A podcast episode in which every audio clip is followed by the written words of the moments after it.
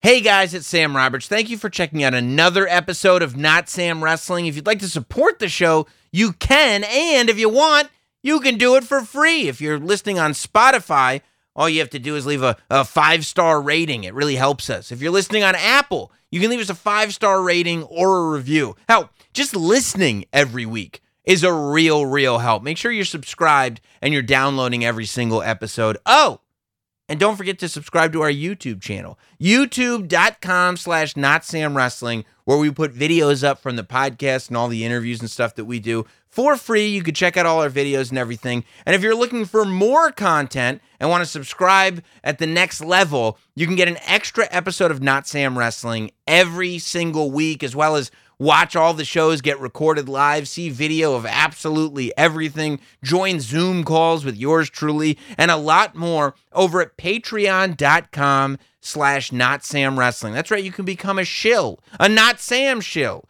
at patreon.com slash not Sam Wrestling. Or you can just listen to the show. Today on Not Sam Wrestling, we've got an update on Cody Rhodes' injury status, a new Intercontinental Champion, what is going on with Paige, and oh, yeah, a lot to talk about with John Cena. This is Not Sam Wrestling. This is Not Sam Wrestling. Introducing your host from New York, here is Sam Roberts. Oh, my, my, my. How are we all doing, everybody? Welcome to episode 399, only seven days away from the 400th episode of Not Sam Wrestling. Thank you all for being here today. Thank you all for tuning in, and hopefully, you'll be enjoying the show. Uh, I know that I'll be enjoying doing the show. So if the listening experience is anything even remotely close to the hosting experience, what a pleasure this must be for you. Uh, thanks to everybody who sent in uh, kind words about last week's show uh, and my uh, six page essay that I ended up writing, inspired by the CM Punk MJF storyline. That whole segment, couple of segments from last week's show. The entire uh, MJF CM Punk new kayfabe essay is up in video form over at youtube.com slash not sam wrestling as is my take on uh, cody rhodes tearing his pec. All, all of those all that from last week's show is up in video form at youtube.com slash not sam wrestling. So if you haven't subscribed yet go ahead and subscribe to the youtube channel.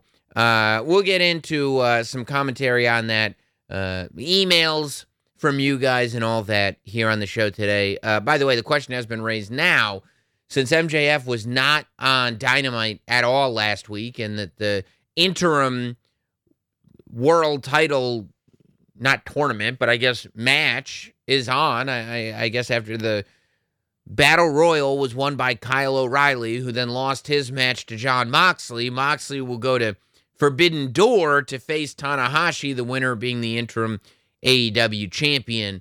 Uh, but no mention of MJF whatsoever, and rumors of corporate involvement and whatnot, my opinion hasn't changed. I mean, one iota. Lots, as fast as this wrestling world moves, lots of my opinions get adjusted week to week. But if you want my opinion on what is going on with MJF and everything in AEW, then go ahead and listen to that segment from last week's show because I feel exactly the same way. Now, an update from last week's show is with Cody. Of course, uh, we taped last week's show immediately after Hell in a Cell. I would have easily made it the top of the show conversation, but I recorded the uh, post Hell in a Cell portion of the podcast last so that I wasn't, you know, down in the studio at midnight on a work night trying to make sure that I got a full length podcast out for you guys. The last thing I ever want to do is rush through this show. But Point being, right after Hell in a Cell, I came down here, did Twitter Spaces with Ryan Pappolla on the WWE Twitter account, and taped last week's podcast. Since then, uh, of course, the Cody Tornpeck story uh, permeated throughout. It went beyond wrestling, and it was kind of the story as far as our world that everybody was talking about. Cody came out and cut one hell of a promo to start Monday Night Raw on Monday. he made reference to wanting to be in the Money in the Bank ladder match. I mean, he was looking up at those briefcases. Seth came out, shook his hand, and I mean, just beautifully done. It was actually a really good episode of Monday Night Raw on Monday, and they aren't all that great. But I mean, a lot of what happened on Raw was very kind of newsworthy, uh, uh, surprising in the sense that, like, oh, I didn't see that coming. I loved Cody leaving and then Seth coming back and getting his heat. Seth is still just the villain's villain, smashing a sledgehammer into the torn pectoral of Cody only days before Cody is scheduled to go into surgery, of all the dastardly things one could do. Uh, but Cody, WWE put out an update online that Cody did have successful surgery on Thursday. And they say that uh, he'll be out of action for approximately nine months. Now, uh, I have no idea how long he'll actually be out of action. Believe it or not, I'm not a doctor. I know a lot of you are probably like, I'm assuming that you started as a surgeon and then found your way to wrestling podcasting. But that's not true. I was never a surgeon or a doctor. So I don't have that information. But what I do think is that nine months, there's no way it'll actually last nine months. I think nine months is the longest possible absence that Cody can have. I think this is a classic example of WWE uh, trying to underpromise and overdeliver in the sense that they don't want to get anybody's hopes up that Cody will be back sooner than is at all possible. And if we say nine months, then the sooner that Cody gets back, the more impressive it is for him. Uh, a lot of people talked to me after last week's podcast and said they loved the Money in the Bank scenario. And I have come to the conclusion that there is no doubt in my mind that Cody was going to win the Money in the Bank briefcase in that match, uh, in whatever it is, a month from now.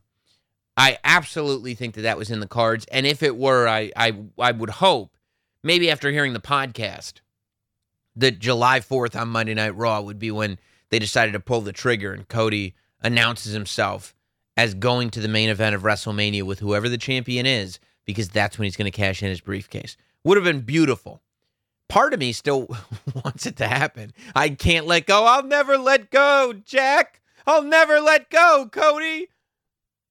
I want Cody on some level. Not I don't fully want this to happen. But on some level, I want Cody to show up to the Money in the Bank match with his arm in a sling.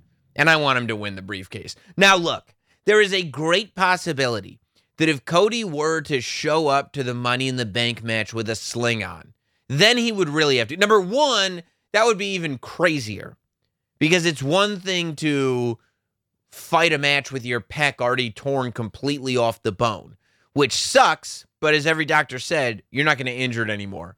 It's quite another to go through uh, all of the ordeal and expense that surgery is only to risk recovery by fighting a match three weeks after surgery. I don't see it happening. I also worry that if that were to happen, it will go one of two ways. Number one, Cody would even be more of a legend because you have to realize that based on how he was being treated leading up to Hell in a Cell with the Cody clock and everything, and based on the fact that WWE knows how much Cody fighting with a torn pec affected the audience and and how we all reacted to it. The Cody comeback story is going to be a barn burner. The Cody comeback story, in my opinion, is going to be on that list. The Triple H Beautiful Day, the John Cena returning at the Royal Rumble in 2008 at Madison Square Garden early. Like all these, everything that Seth Rollins' return should have been. All of these great return from injury stories. I 100% believe that Cody, however they do it, it Cody's name will be on that list, and and Cody's going to come back hotter than ever. That said, if he were to come back at Money in the Bank just to win that match, even though his arm is in a sling, then it would be like, okay, wait. It's like you're too sick to go to school, but you're still going to take the lead role in the play? If you're too sick to do your homework, shouldn't you be too sick to be the quarterback of the football team? Shouldn't you be too, wait, you just came in for lunch period because you knew we were doing something fun?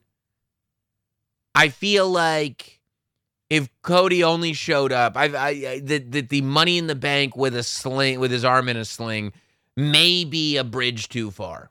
That may be the one thing where the audience was like, "Yeah, we were here for this before, but not not now." No, you've got to let go, and it would, and, and I worry that it would feel like one of those things where it's like we won't let go of this plan, and the audience would be like, "Yeah, I don't know if I can buy this anymore." Cody winning Money in the Bank with his arm in a sling. It would it would either be the most excellent thing ever, or it would be so bad that it would take away all the goodwill that Hell in a Cell added to what Cody was already building. So execution would be crucial. I still want because it's such a bummer that Cody's gone. You know, I my pitch for this summer would have absolutely been have Cody win the money in the bank briefcase and then go to SummerSlam with Cody Rhodes versus John Cena. Can you imagine that? Cody starts his road to WrestleMania and his first opponent is John Cena at SummerSlam. First big opponent, obviously wouldn't be his first opponent, but be huge. And it would be, it could be babyface versus babyface. It could be this moment where it's like, is Cody really going to be the guy? Is he going to be that top guy? Well, he's got John Cena now. I, it could be great. But alas, it's not meant to be, so it won't happen. Instead, um, well, I'll talk about what could happen in the Money in the Bank later in the show today. Um, but let's see. Nine months from now, July, August, September, October, November, December, January, February, March, puts us right at WrestleMania. I think there's no way Cody's not in the Royal Rumble. There's no way he's not back in January. And I would hope that it's even before that. If I know Cody like I think I know Cody, and by that I mean I've psychoanalyzed Cody in my head because it's not like I know him that well in person. I think he's going to want to do Cena numbers for recovery. I think that that Cena's Royal Rumble return is the stuff of legends. He came back early. I think I think Cody at this point in his career on this day, he sees clearly. I think that Cody wants to wants to get that. Cody wants to be the top guy. And I, I think that's that he wants this to be another way that he proves that he's ready to be that guy. So we'll see if he can get it done. Um, and we'll talk about John Cena in a minute. But uh, I also wanted to talk about on Raw. A lot of people were talking about the Judgment Day breakup uh, with Edge, Finn Balor, Damian Priest, Rhea Ripley, and all three of them turning on Edge. Uh, I did not see the turn coming. I think that so many people didn't see the turn coming, and this happens. You know, we talked about this a little bit with the uh, MJF is it a work thing, but it's interesting because I noticed this when Rhea Priest and Balor turned on Edge. That there is a thing that happens amongst like hardcore wrestling fans, like me, where if you really don't see it coming, like it's one thing if you don't see it coming, but you kind of knew it was a possibility. If you really don't see it coming, and as it's happening, you cannot fully determine the logic of the storyline that is going to follow this, people act like it's a negative thing that just happened that because nobody saw the possibility, even people, as you know, if you listen to this podcast, I said on Sunday night, because people were like, oh, this was probably a last minute thing. I mean, it was very obvious to me at the pay per view on Sunday. That last shot, that last visual of the Judgment Day standing over Finn Balor, it was obvious to me that they were bringing Finn Balor in. What was not obvious to me was that once Finn Balor got in, they were going to turn on Edge. But when it happened, I was like, okay, I'm here for this. Now I think I think there's a couple of things going on with that. I I personally believe, and I haven't spoken to anybody involved, but I personally believe that there's a, a good possibility that this had to do with the fact that they're top baby face, right? Or at least one of their top baby faces, but pretty much their top baby face, Cody Rhodes, just went out with an injury. And so they are left with a summer and possibly a fall with no top good guy. So I think that might have gone into it, into turning edge and, and going like, okay, we can't have you be a heel anymore. Uh, I personally don't buy the internet report that they wanted to go a supernatural direction and Edge didn't want to do it, so they had the group turn on him. I, you know, that's not. I don't. I don't personally believe that's a thing. I believe that that was fed to dirt sheets, but I don't believe that that's true. Um, what I believe is that a lot of people that were like, "This is dumb." That's the translation of "I don't get it." I don't get it is not bad, as long as you eventually get it. And I know like WWE is completely hit and miss with that stuff. Sometimes I don't get it, turns into this amazing, like, oh my God, spin my head around. I had no idea this is what was happening. And other times I don't get it is, oh, neither did they because we're just never going to acknowledge this and move forward. Um, I don't think this is that. I think Edge takes a lot of pride in his work. And Edge, uh, especially at this point in his career, takes a lot of pride in the stories that are told. And as I was watching that, while I didn't see it coming at all, I saw the Finn Balor thing coming, not the turn coming. Uh, I realized what was left after it, right?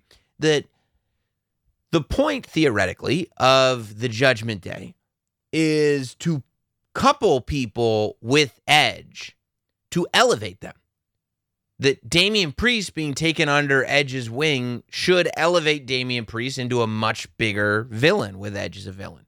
Same for Rhea Ripley. Rhea Ripley turning heel and being paired with Edge immediately puts Rhea into that conversation of kind of upper echelon, or at least upper as compared to where she was before. And Finn Balor, too. Finn Balor's a little bit of a different scenario because Finn Balor's no rookie. Finn Balor's a former Universal Champion. Finn Balor's a multi time NXT champion. Like Finn Balor has won the Intercontinental Championship at WrestleMania. Finn Balor is a star. He's a star's star. But he wasn't doing a ton leading into this thing. You know, Finn Balor's the type of guy that even when he doesn't have a ton of story going on, you still tag him up with AJ Styles, and the audience knows they're an unstoppable team. I think that having the three of them turn on Edge actually elevates the three of them immediately. I think that instead of it looking like Finn Balor, Damian Priest, and Rhea Ripley are bathing in Edge's afterglow, it actually makes it so that the Judgment Day is not a lesser group than it was before. If anything, because they're they're feuding with Edge, they're probably a bigger group than they were before. So now you've got a scenario where someone like Damian Priest, it's not, hey, Damian Priest is doing well, he's teaming with Edge. It's, hey, Damian Priest is doing well. He's got a singles match against Edge. Now, I don't know if this will mean that Edge's character will now have to go and and try to uh try to get redemption. You know, try to get AJ Styles back on his side. Try to I don't know because clearly he's going to need a partner, right? What I do know is I think this eventually leads to Edge versus Finn Balor, and potentially babyface. You think you know me, Edge and I do believe that he'll go back to his old music eventually. But Babyface, you think you know me, Edge versus the Demon Finn Balor. And if we're looking at Edge versus Balor, you could do Edge versus Balor at SummerSlam, probably. You could probably do Priest versus Edge at Money in the Bank, and then Edge versus Balor at SummerSlam. Now you've got great matches for Priest and Balor. You've got Edge back in a prime spot, and it feels like everybody wins. Gunther's winning on SmackDown. I've got to believe that people are are very keen on what Gunther's doing. I mean, you look at this guy and he got himself into shape. He's barely recognizable. He looks about 20 years younger than he used to. He looks like a kid out there, except the type of kid that will beat the shit out of you if you walk on a school property. You know, that Gunther looks like a beast getting those drop kicks in and everything. and he won the Intercontinental Championship. I think it's a beautiful day. I think that's what people got to remember when they're uh, getting annoyed at name changes and whatnot. It's like the gimmick hasn't changed. I think it's an improvement with Ludwig, the former Marcel, with Gunther. I think that I, I think he's awesome. So I like him with Gunther. Um, all the red and everything, the ring general, I think it's all good. Uh, and and the fact that we're now in a position where Walter, who everybody always said, ah, he's not going to want to move to the States. He'll never be on the main roster. He's just there for NXT. He'll never be on the main roster. He's now the WWE Intercontinental Champion, the same title that was held by Bret the Hitman Hart, Shawn Michaels, Jeff Jarrett, Honky Tonk Man, Ultimate Warrior, Texas Tornado, is now Cody Rhodes, The Miz, is now being held by the former Walter Gunther. I think that's great. I love it. And then lastly, thinking about this week's news, uh, Paige announced she was on her way out of the WWE. Uh, Paige, uh, of course, had a neck injury several years ago at this point. I mean, before COVID. And it, for all intents and purposes, we thought ended her in ring career. But I guess she's uh, stayed under contract with WWE, and WWE just hasn't really used her on television at all. So she made the announcement on Twitter that her contract was going to be up on July 7th, uh, which is about a month from now, maybe a little less than that, maybe a week or so less than that. Uh, and that she wanted to wrestle again. She said that specifically. Uh, I think that this is Paige putting up the bat signal so that uh, all the other wrestling promoters can see that this is something that she wants to do. And you know, I look, it's hard, right? I think that, and I talked about this a little bit on uh, on Renee Young, uh, Renee Paquette, Renee Young, Renee Paquette, and Miesha Tate's Sirius XM show. The question came up about the responsibility that the WWE had in keeping Cody Rhodes out of the ring. And my response was that that's really not my decision to make. That as a fan, I have to trust the performers and the people who are responsible for the for the performers to not put those performers in situations that they should not be in. I mean, part of the thing about wrestling is that it's supposed to look dangerous. It's supposed to look like a scenario that you would never want to find yourself in. So when it comes to Paige, so I, I said I, I felt that there was no responsibility on anybody to keep Cody out of a wrestling ring unless Cody had to be kept out of a wrestling ring. Same thing with Paige. You know, should Paige be returning to a, a ring? I don't know. You would have to ask Paige's doctor. The only person that I would care to hear their opinion on that is Paige's doctor. Because if Paige's doctor said she's good to wrestle again, I'd love to see Paige wrestle again. If Paige's doctor said, yeah, she really should not wrestle again, she could paralyze herself, I would say, I don't want to see Paige wrestle again that badly. I'd rather her be able to, you know, move. I don't want her to suffer permanent damage. But if that's not the risk that we thought it was, then guess what? I'm cool with it. And I think that's kind of as fans the call we all need to have, unless we are medically trained professionals. Um, where could Paige end up? Well, clearly, she could always just end up back in the UK, right? I mean, fighting with my family is all about that. Her her whole family is in the wrestling promotion business, and I'm sure she could bring in a lot of money for her family. That said, she could probably bring in more money for her family by working for a much larger promotion and just sending them some money. Um, could she end up in AEW? Certainly. You know, I, I, I don't know that AEW is on the hiring frenzy that they were even a couple of months ago.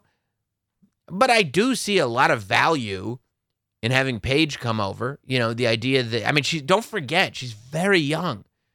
I think she got signed to WWE when she was like 19 or 20 years old or something like that. So she's very young still. You know, this isn't like a legend coming over. This is somebody who, if they're healthy, could theoretically still have a lot left in the tank. We don't know.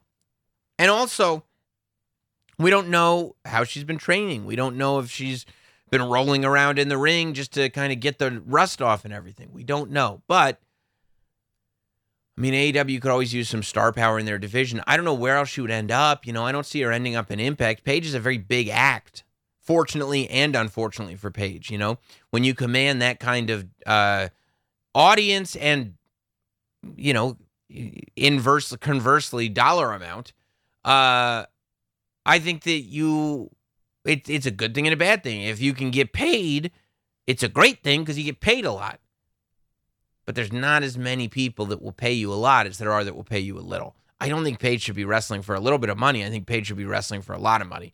It's just going to be a matter of finding somebody that will pay her a lot of money. And that's not to say anything personal about her. That's to say, in this day and age, there's only a handful of people that are paying folks a lot of money to wrestle. I don't see her in Impact. You know, New Japan doesn't have a women's division. You know, I'm Shimmer or whatever. But I feel like it's got to be, if it's not WWE, and it clearly isn't, then it's either AEW or if you're going to run the indies, you might as well run the indies that your family are in charge of, right? So I don't know. We'll have to wait and see on that. Um, but we were talking about John Cena earlier, and I, when it comes to wrestling news that made social media, uh, I don't think anything hit me the way John Cena's video hit me. The John Cena video that went up there. I mean, if this if this didn't pull on your heartstrings, you may not have a heart. This is the type of video that I watch and if somebody that I know is cynical about it, I will probably judge them for the rest of their life. I'll probably think to myself, "Oh, I know a person who is a soulless individual. I'm going to watch out for that person because they might be some kind of serial killer. They clearly have nothing on the inside. I don't know how their blood keeps pumping because they strike me as heartless. See, the Wall Street Journal posted this uh, uh, article about this family in the Ukraine, or in Ukraine, I guess, not the Ukraine, their family in Ukraine and they had to flee because of the war that's going on over there. And they had to kind of keep moving and moving. And they have a son who's, uh, uh, I think he's got uh, Down syndrome, but he's nonverbal. And they couldn't, he couldn't understand why they had to keep moving. And he certainly didn't understand the gravity of the situation. So the family told him that they had to keep moving because they were trying to find John Cena. And when they told him that, he listened to them and was able to retreat Ukraine and and you know they were able to save their lives because of that. Um, and they ended up, I believe, in Amsterdam. John Cena heard this story via an article or something like that. And and there's a, a video of this. He jumped on a plane, a couple of days off. So he jumped on a plane and then jumped in a car and drove to where this family was stay, stay, staying in Amsterdam. And with his gear on, surprised the family and surprised the kid and gave the kid the shirt off his back and the hat off his head and spent the afternoon with this kid. And I mean, number one, it's like, who would do that? You know, he didn't have to do that. He could have sent an 8 by 10 He could have sent him a, a, a, video that he made on his phone, a cameo or something. No, he jumped on a plane, went to the kid's house, and like when you see the visual of all that and, and, and just watching it happen, you're like, John just just changed these people's lives forever. And it's the only reason that he did it, you know? There are people who will do good things for the for the social credit of it all. And that is so clearly not John Cena. You're talking about a guy who holds the world's record for the amount of make a wishes that he's completed, far more than anyone would ever be asked to. And he never talked about it. Nobody ever knew it was happening until after. It's just amazing looking at what this guy does and and and you and you watch and you go, I mean, he's just the greatest. Just the greatest.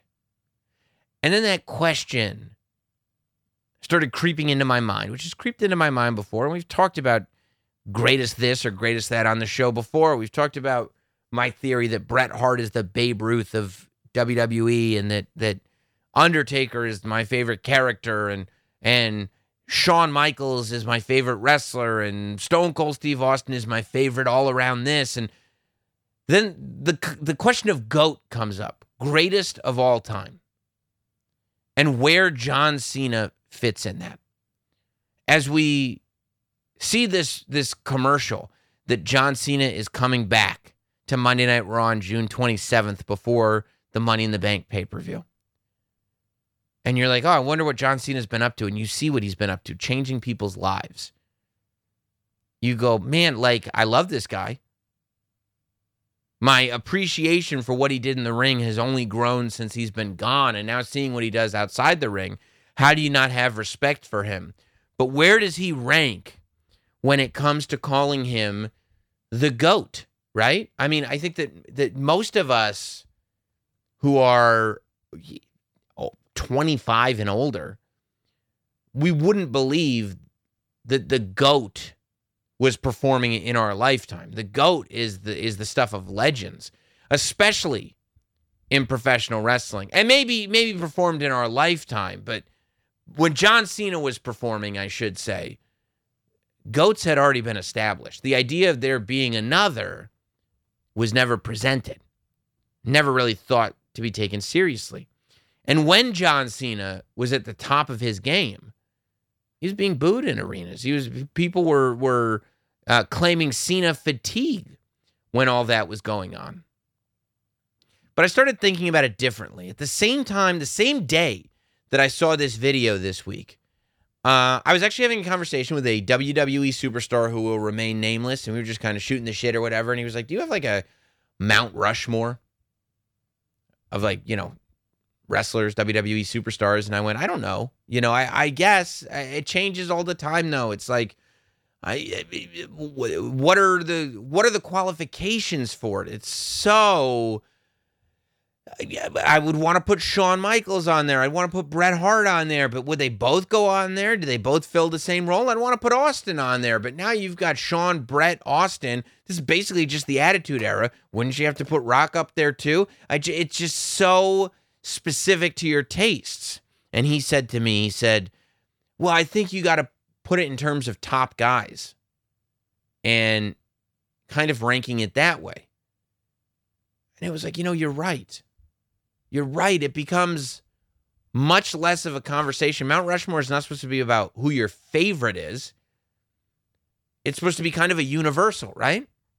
I mean, it's tough to even figure out who the presidents should be on Mount Rushmore because we've had many presidents since Mount Rushmore was finished.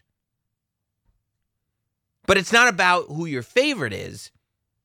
It's about finding some way. If you want to really have the conversation, you would have to have fi- uh, some way to to to make it qualitative, right? And that's where the top guy conversation comes in. Because there haven't been that many top guys and especially top guys with real consistency. Stone Cold Steve Austin is, I mean, probably my favorite wrestler, WWE superstar of all time. But when you think about his run on top, basically three years, right?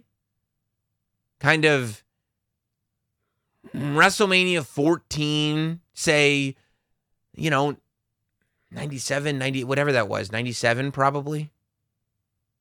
But WrestleMania 14 until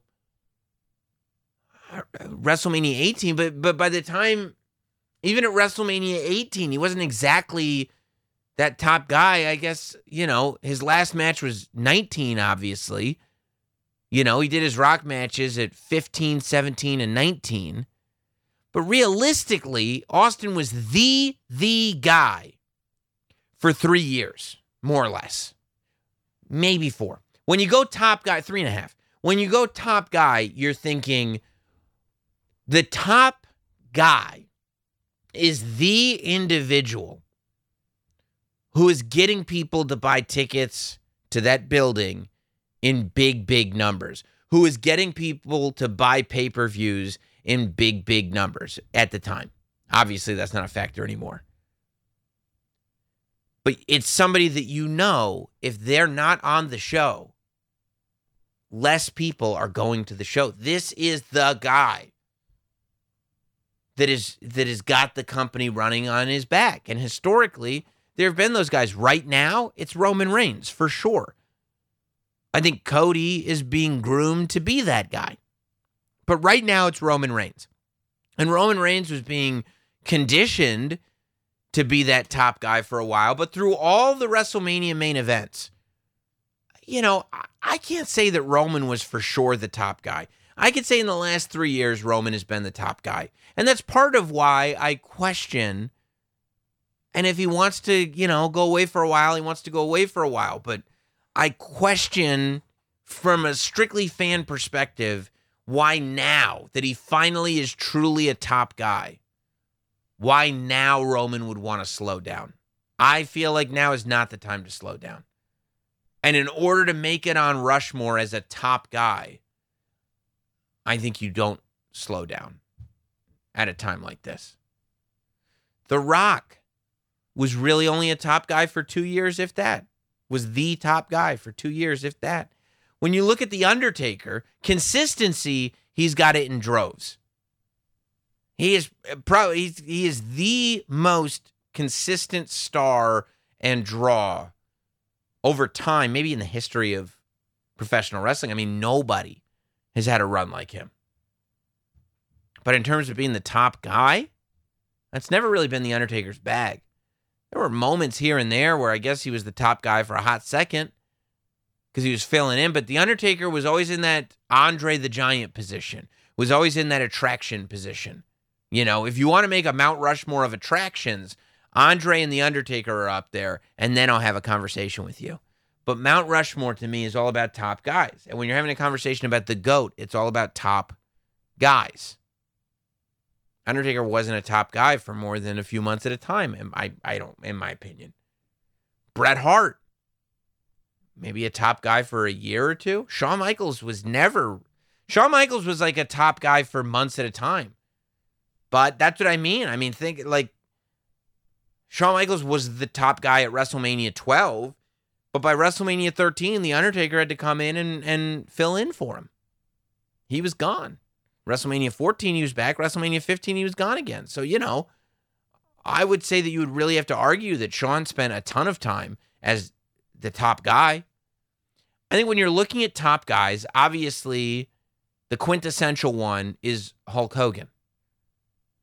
Hulk Hogan did something that was unthinkable for 20 years, more, 25 years. Hulk Hogan was a top guy in the WWE from 1984 until, I mean, some would argue 1993, but clearly by 92, the fatigue had set in. You know, I mean, Hogan's run was incredible pre WrestleMania 83 84, but WrestleMania was built around Hulkamania. WWE, Hulkamania, WrestleMania, it was all one thing. The merchandising deals, everything. It was all behind what a top guy and a draw Hulk Hogan was. WrestleMania 1, WrestleMania 2 with Bundy, WrestleMania 3 with Andre. Maybe, you know, we could have this conversation later. One of the most important matches of all time. WrestleMania uh, 4 he wasn't even in the main event, but he still posed at the end of it with Macho Man. WrestleMania 5, the Mega Powers collide. WrestleMania 6, Warrior and Hogan. And you could argue that that's kind of where that first top guy run starts to peter. You know, he did come back for WrestleMania 7 to save the day. He headlined WrestleMania 8 again, but WrestleMania 8, it was, you know, steroid trials going on. People are fatigued. By WrestleMania 8, for sure, people are fatigued. And the fact that he was still headlining at WrestleMania 9 was probably a mistake in hindsight. However, after that, he went into WCW, and while at first, you know, they were fledgling, by the time the NWO came in, Hogan was top guy again. Even when Nash and Hall were the outsiders, Hollywood Hogan was still the top guy in that company. He was the guy. So from, you know, 96 to 98, 90, 98 probably, maybe 99, whatever. Another two, three years as the top guy in WCW. And while, yeah, two or three years wasn't enough for me to put Austin and Rock up there, if you combine that with being really one of the key original top guys of this version of wrestling, then yeah, Ric Flair is on that list. Ric Flair is on that list of being a top guy outside of the WWE, and I and you know being the guy that Starcade was built around in the '80s, and being being the guy that Crockett was built around, the star of wrestling outside of WWE was Ric Flair. He was the name that was synonymous with that title, and there were others, you know, Dusty Rhodes, Harley Race, a lot of people, and Dusty Rhodes can be in that top guy conversation. But I don't think that Dusty had the consistency that Ric did. And that's why Ric can still take that with him. Once you're that guy, that never goes away. Not that it ever went away for Dusty, but I just think the the the length of time and the and the breadth of opponents that Ric had as a top guy puts him in this conversation. But after Hogan and Ric, I would argue that you don't have anybody with the consistency of Hogan and Ric. Because after that, you have Bret, Shawn, Austin, Rock, a little bit of Undertaker. Nobody maintains that top guy spot for more than two to three years for the entire time until WrestleMania 20. I mean, I, you could say 21, but it was really the year between 21 and 22. John Cena takes over and he just and he rides, baby. He rides the lightning.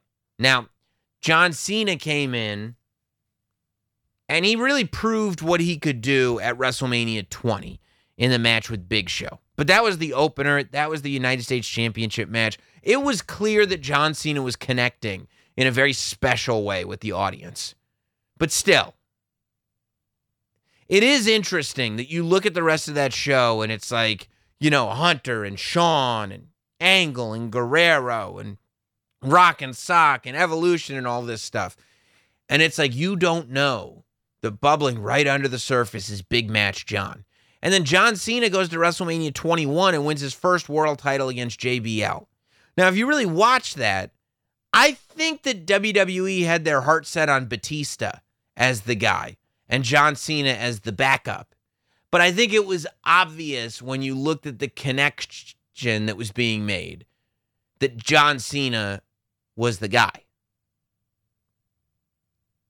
When you start to get into WrestleMania 22, 23, and the run that John Cena had after it of main events, that's where you get this consistency of top guy. That's where John Cena in the afterglow of the Attitude Era takes a company that, quite frankly, was trying to figure out exactly what they were. WWE was in a state of reinvention. They couldn't be the Attitude Era company anymore. But how do you go from Stone Cold Steve Austin to Barney the Purple Dinosaur? It's impossible. You can't just overnight, especially John Cena, who, when the character caught fire, had an edge, had a real edge to it. But then, you know, realized that he had to represent what this new company was becoming. And by the way, he did it. John Cena did it. And you look at those uh, uh, WrestleMania main events that came and, and came in in pretty quick uh, succession, one after the other after the other, uh, uh, uh, leading basically up to 27. You know, 21 through 27 was pretty much John Cena territory. You know, 21, you had JBL. Uh, 25 was the triple threat Edge versus Big Show versus John Cena. Uh, what was it? 23 was John Cena versus Shawn Michaels. 24, John Cena versus Triple H versus Randy Orton. 22 was Triple H. I mean, there was a lot. There was a lot there.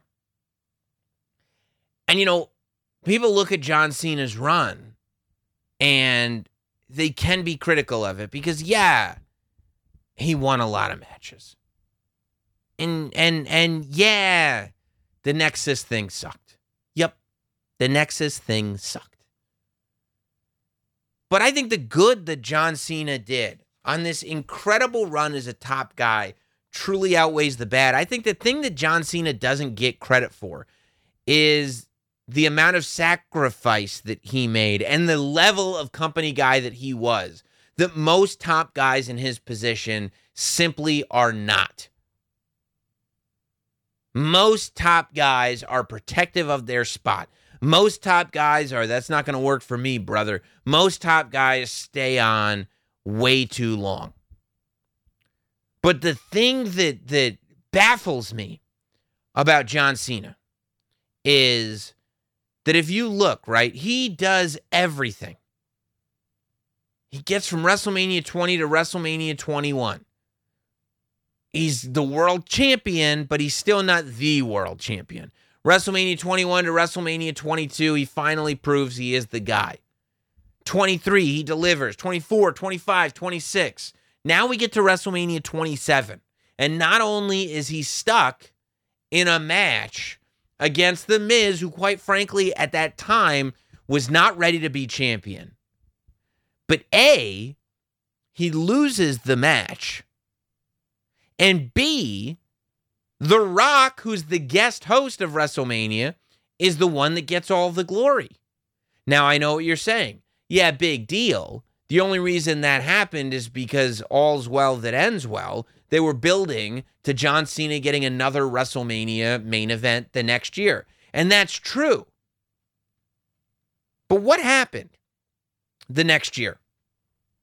The Rock spent a lot of time on WWE TV assassinating John Cena's character. The Rock gave uh, a credence to every criticism that every wrestling fan had of the John Cena character. The Rock made the WWE a very difficult place for John Cena to exist in after The Rock left. And then he beat John Cena. That's unheard of.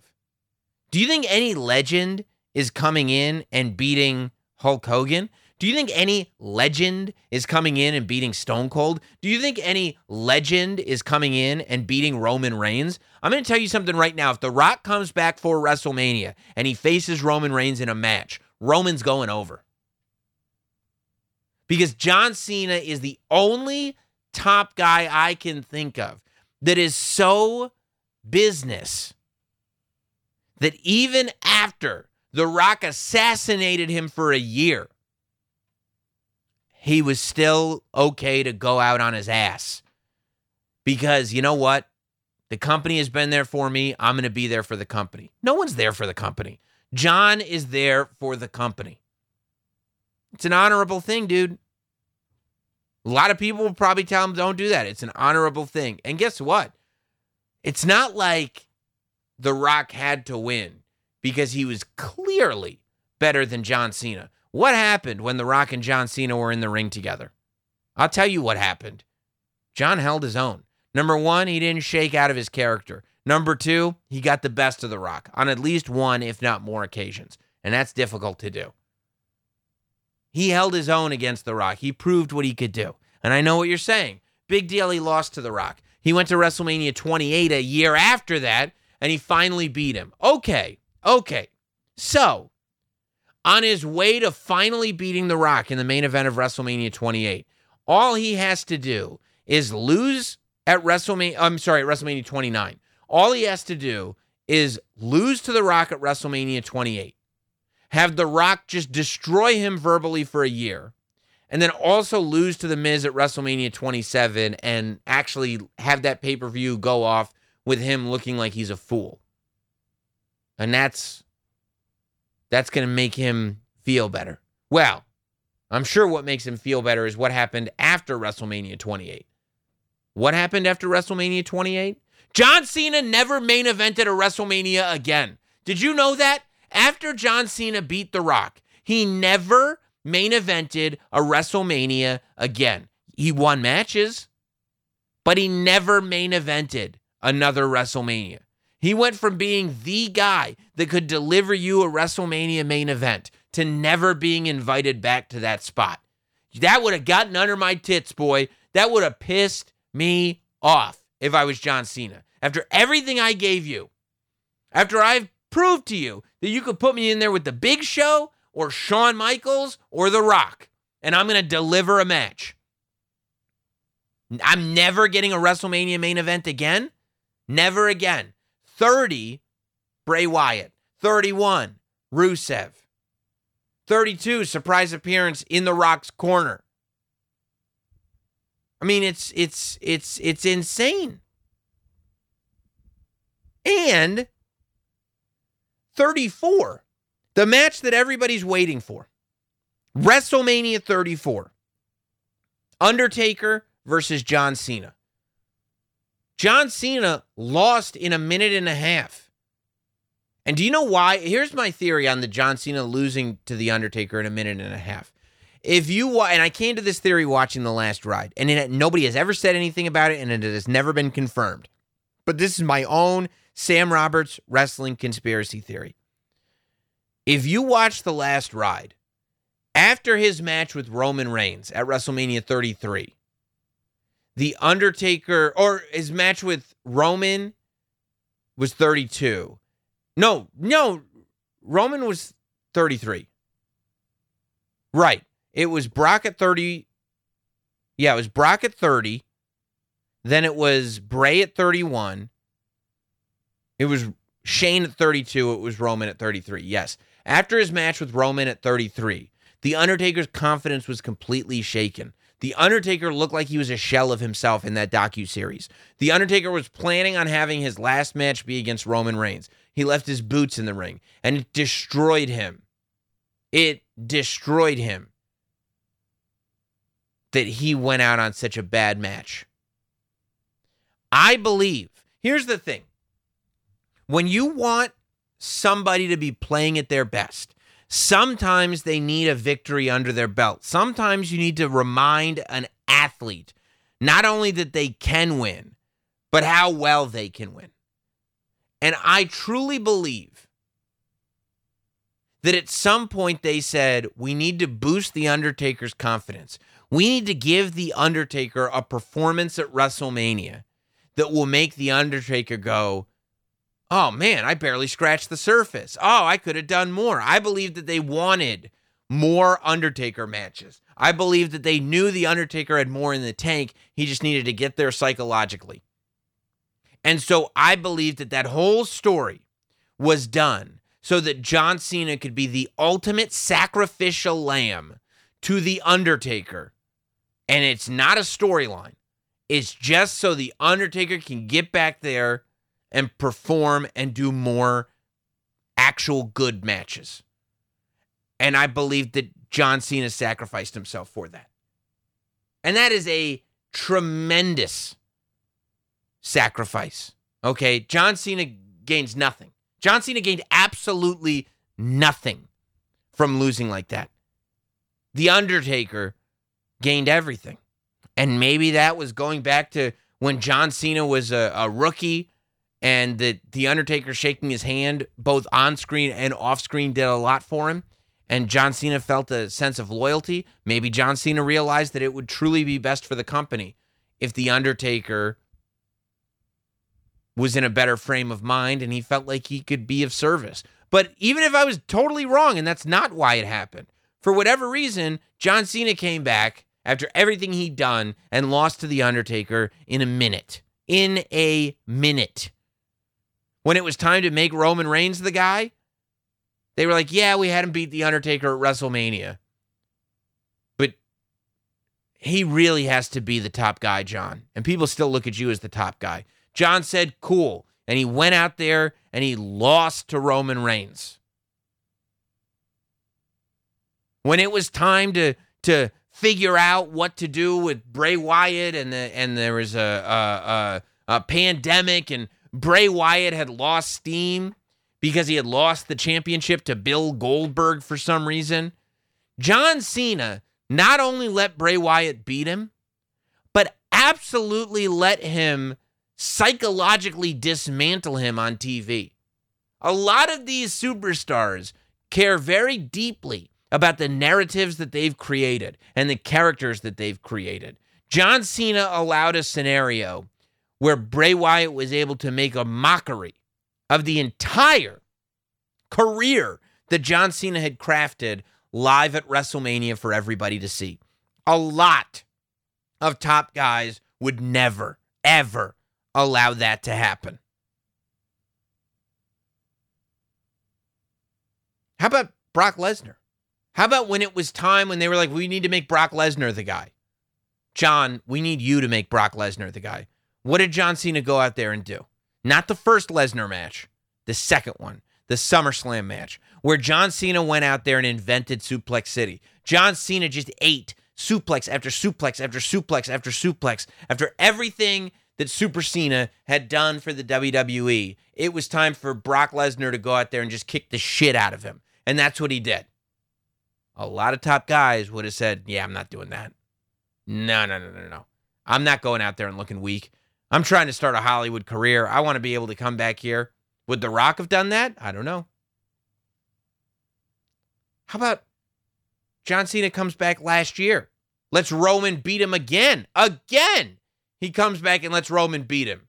That's not what happened between Cena and The Rock. Cena could have come back and said, okay, now I'm The Rock. So I'm going to do to them what The Rock did to me. And instead, Cena's like, no, I'm just going to go out there and lose to these people. When he's not main eventing, he's doing the United States Open Challenge. He's he's he's making guys like Kevin Owens and Sami Zayn who are on NXT look credible. Can you imagine Roman Reigns making Carmelo Hayes look th- uh, credible? Can you imagine Roman Reigns making Cameron Grimes look credible? It wouldn't happen. That's a John Cena specialty. Look at the rivalries that John Cena had. You can't even pick who his true arch nemesis is Randy Orton, Edge, The Rock. I mean, when you really break it down, when it comes to top guys, both for consistency and selflessness, nobody's higher on the list than John Cena. And guess what? He never even got to be cool. Ric Flair was cool the whole time he was a top guy. Hogan got to go Hollywood and be cool. Do you know how badly, on a creative level, regardless of what he says, do you know how badly, on a creative level, John Cena probably wanted to go heel? Do you know how badly, on a creative level, John Cena wanted to be NWO John Cena? And he never did it. Why? Because the company needed him to keep being that babyface. Hey, man, I need you to keep going out there and getting booed. You got it, boss. Whatever you need. You kill to have somebody like John Cena working for you. If there is anybody that the WWE should be loyal to forever, it's John Cena. I mean, when you look at top guys, if you're making a top guy Mount Rushmore, you're looking at Hogan for sure. You're looking at Flair for sure. You're looking at John Cena. And then maybe to round out the four, probably Bruno. You're probably looking at Bruno Sammartino, who just headlined Madison Square Garden after Madison Square Garden after Madison Square Garden. Anybody that's selling out arenas every month for years. That's a top guy with consistency. And there ain't no slowing down. There ain't no missing pay per views. There ain't no missing live events. John Cena was at all of them. Bruno was at all of them. Flair was at all of them. Hogan was at all of them. I mean, those are your four. Those are your four top guys. And amongst those four, when you look at everything Cena did, continues to do, and the fact that he really has this history of putting the business first, it's hard to make the claim. I know. I know. Ric Flair's the wheeling dealing. I know.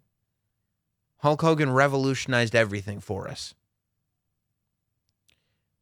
But when I just look at it all on paper in front of me, I have a really tough time saying John Cena is not, if there's one true GOAT, that one true GOAT. When it's all in front of me, I have a tough time saying John Cena is not the greatest of all time. But I'm interested in hearing what you think. If you agree, disagree, hit me, notsamwrestling at gmail.com. That's the email for the show. Notsamwrestling at gmail.com. Uh, we got a couple of emails uh, over the last week or so. Uh, this one coming from Tyler. Uh, he says, uh, Sam, my name's Tyler. I know. Longtime listener, and I got a question for your podcast. What is your take on Earl Hebner? What a question. I believe he should be in the Hall of Fame, but no, he won't be because of what he did. Also, his rivalry with Triple H was pretty underestimated in my eyes. Look, uh, I think when you talk about GOATs, Earl Hebner is the greatest professional wrestling referee of all time. I, and I don't even think it's close. I think he's the most recognizable. You know, I think that at some point, uh, he had plastic surgery to look just like Dave at the Million Dollar Man's request. I mean, that's really right when he uh, gets into people's consciousness. Uh, the Ted DiBiase angle where Dave Hebner was the referee, Earl was the official, the twins. And then he came out, and the storyline was that the evil referee was not the real Dave Hebner, that somebody had plastic, that million dollar man had paid somebody to get plastic surgery like Dave. I mean, it was just one of the greatest angles of all time. But, you know, that's whatever it is, 19, uh, is what, WrestleMania 4. So it's probably like 1989 or so. So Earl in WWE,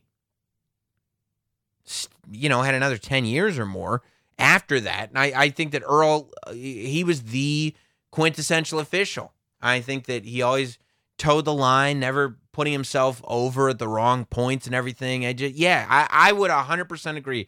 I think uh, when you're looking at the ultimate ringside crew, you know, we do the ultimate show on Peacock, me and Ryan Pappolla and Kaz and Matt Camp. I think if, if we were to put together the ultimate ringside crew, Howard Finkel is your ring announcer, Vince McMahon is play by play, or maybe Michael Cole is play by play. I don't know. Vince McMahon is an icon at play by play. Bobby Heenan is your color commentator, and Earl Hebner is your referee. Can you imagine Michael Cole and Bobby Heenan? I think you got to go Vince just for history's sake, but that'd be dope. I hope I answered your question, Tyler. Yeah, he should be in the Hall of Fame. Uh, let's go to Shiamo. Uh, Shiamo writes in, "Hey Sam, what do you think is the bigger loss due to injury? CM Punk for AEW or Cody Rhodes for WWE?" Well, I think that that's a bigger question. I think that in terms of m- missed talent, I believe that Cody Rhodes is the bigger loss. I think that AEW has a very big roster. I think there's lots of people on the roster that uh, want to that, that people want to see have a brighter spotlight shined on them. And I think that CM Punk, when he got injured, had already won the AEW championship. So it was almost if you're gonna get injured, it's like we had just closed the chapter. Cody Rhodes got injured just as we were ramping up. So I think timing wise, it hurts more to have Cody. Um, however, I also think WWE will benefit more because I think that WWE just has experience with this and the and the production of, of it of it and everything. I think that the comeback story of Cody Rhodes will be much bigger than the comeback story of CM Punk. Um, Fion writes in or Finn F I O N N. Apparently, some spots in Ireland it's Finn, some spots it's Fion. So if it's not Fion, Uh, feel free to correct me next time you email in. Uh, he's a regular emailer into notsamwrestling at gmail.com. Um, who will win the All Atlantic Championship at Forbidden Door? He asks.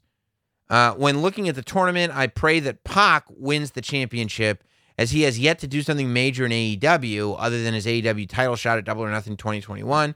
I also wouldn't mind if Malachi Black won, uh, as he could use the title the way the Fiend did in WWE to lure people towards him and then absolutely murder them. Um, only one big question this week. I really liked your comparison last week of MJF being the new CM Punk and Punk becoming the new Cena. Okay. Well, let me look uh, so I don't space.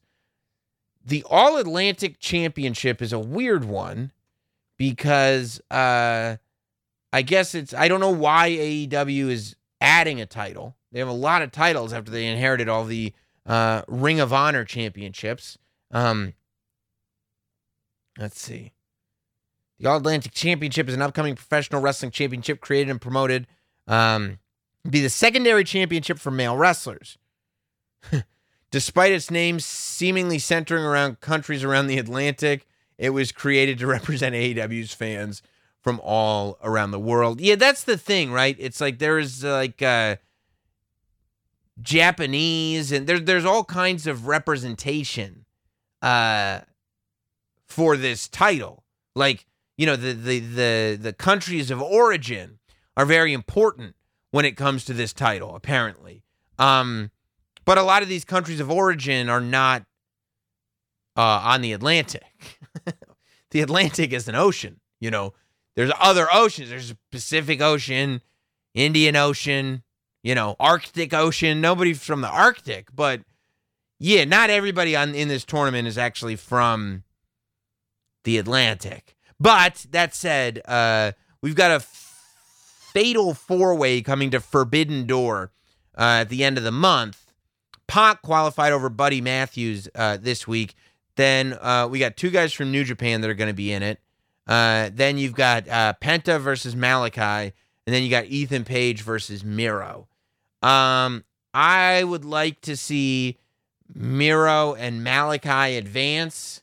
Um, you know, look, I think to me, I, I, and I don't know who's going to be participating in it from New Japan, but uh, for me, I wouldn't want Malachi Black to win because I don't want him to have a secondary title. I mean, I, I think Malachi Black is a potential AEW World's Champion. You know, I think Malachi should be hunting down Mox after Mox wins the title. I don't know why Malachi wouldn't have been in the Battle Royal. I don't know why most people we're not in the battle royal. It would it would seem to me that if you got a battle royal to determine uh, a number two contender, the number one contender being Jon Moxley, if you've got a rating system, you would just go number two through 21 and there's your battle royal. But I guess some of them decided to enter a tournament for a secondary title instead. I'd say no, thank you. Let me jump in that battle royal. Um, yeah, look, I, I honestly, I would kind of like to see Miro win it. You know, I don't I don't think that Miro's TNT title run was all that impressive. Uh, I don't think Miro has uh, even remotely reached his potential in AEW. He hasn't done much, in my opinion. So, and I'm a fan of his. So I I think you know. I don't think anybody gets it twisted. You know, I don't think I can't imagine somebody not thinking Pac is the man. Like I can't imagine somebody not being impressed by Pac. Malik, so I don't think he needs a title. Malachi, I want to see him going for the AEW championship. I don't know who's going to be there for New Japan. So I would say Miro is probably the person that I would want to win the All Atlantic Championship just because it would be like, here is what we're doing with Miro. And I think that would be a very good thing. Uh, I think uh, all of you uh, and uh, can do very good things like sending emails to notsamwrestling at gmail.com and and and being a part of this show. If you've got any questions that you want answered next week as part of episode 400, as a matter of fact, if you're still listening, uh, feel free to email me. I'd love to hear from you. If you could email me uh, your memories of the show, like maybe when you started listening, uh, one of the first things that you heard on the show that you liked, maybe your favorite moment from the show. Uh, it's crazy that we've been on for the last 400 weeks. Isn't that like eight years or something like that? Jesus Christ. What a time.